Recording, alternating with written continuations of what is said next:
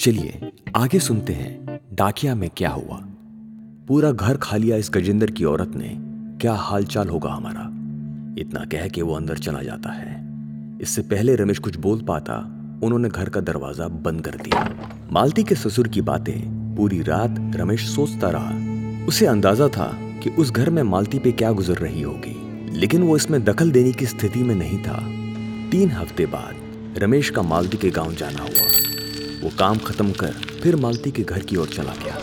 वहाँ कुछ खेलते बच्चों ने बोला, ये लोग घर छोड़ के चले गए हैं बीकानेर। रमेश इतना सुन के चुप हो गया। उसे लगा शायद यही ठीक है इन सब लोगों के लिए। इसी सोच के साथ वो आगे बढ़ गया तो उसे गांव के मंदिर के बाहर मालती दिखाई दी, झाड़ू मारती हुई। रमेश को समझ में नहीं आया कि जो वो देख रहा है उसका मतलब क्या है।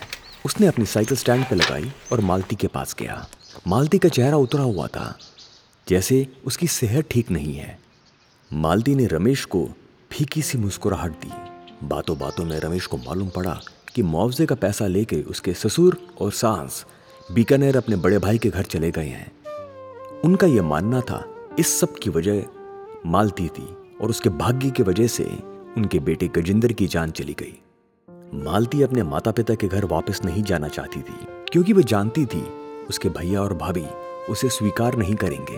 उसे लगा कि मंदिर में डेरा जमा ले जब तक कुछ समाधान नहीं होता। ये सब बातें सुनकर रमेश बहुत परेशान हो गया।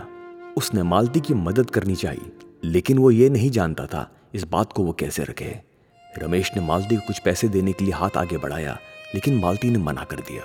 रमेश मालती को इस हालत में नहीं देख सकता था। वो उस रात बहुत सोचता रहा और सुबह सुबह उसने अपने छोटे भाई परम से बात की। उसने अपनी पूरी बात परम को बताई और फिर बोला वो मालती से ब्याह करना चाहता है। परम का कहना था उसे कोई एतराज़ नहीं है, लेकिन क्या मालती इस बात के लिए तैयार होगी। अब इस बात को जानने के लिए वो सुबह सुबह मंदिर चला जाता है। मालती मंदिर की आरती में व्यस्त थी। रमेश को फिर वहां देखकर उसे लगा रमेश फिर से कोई मदद का प्रस्ताव लेकर आया है, लेकिन रमेश में अजीब सा उतावलापन था।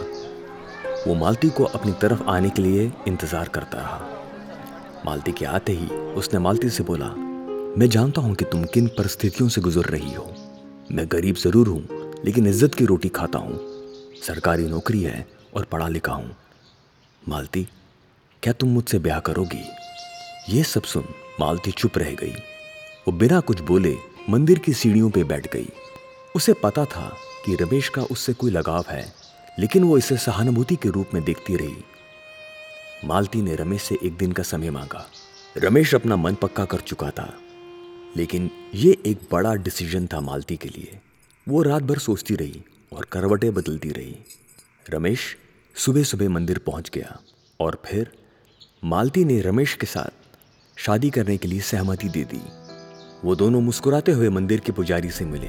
पुजारी को रमेश और मालती के रिश्ते से कोई एतराज़ नहीं था, लेकिन वो बोला मालती एक अलग जाति की है, हो सकता है गांव वालों को ये बात नहीं पसंद आए। और ये सच भी था। पुजारी के कहने पे जल्द ही पंचों ने रमेश और मालती को बुलाया। चूँकि वो जानते थे कि मालती की स्थिति ठीक नहीं है और वास्तविक तरीके से ये बात गलत नहीं थी अगर रमेश मालती का हाथ थामना चाहे, लेकिन कई लोग जाति को लेके विवाद बना सकते थे। पंचों ने रमेश को बोला कि अगर ये विवाह करना है तो उसे ये गांव छोड़ना पड़ेगा। ये सुन मालती इस बात से सहमत नहीं थी। उसने रमेश को समझाने की कोशिश की। रमेश कुछ देर सोचने के बाद बोला, आप लोग अपना आशीर्वाद दीजिए, क्योंकि ये शादी तो होके रहेगी। रमेश और मालती गांव छोड़कर जोधपुर चले जाते हैं। वहीं पे ब्याह रच के रमेश एक कोरियर कंपनी ज्वाइन कर लेता है और मालती अपनी पढ़ाई पूरी करने में बिजी हो जाती है। अब रमेश डाकिया नहीं रहा। पीछे मुड़ के देखने पे रमेश और मालती को यकीन नहीं आता कि कैसे कैसे परिस्थितियों के कारण उनका जीवन बदल गया, क्योंकि जीवन में परिस्थितियां कभी भी अनुकूल नहीं होती। उन्हें समझ के उन्हें सही दिशा दी जाती है। तो ये थी कहानी डाकिया। हमें उम्मीद है आपको हमारी ये कहानी पसंद आ रही होगी। हमें सुनते रहें और हमारे प्रयासों को बढ़ावा देने के लिए लाइक, शेयर और सब्सक्राइब करें। अपना ध्यान रखें।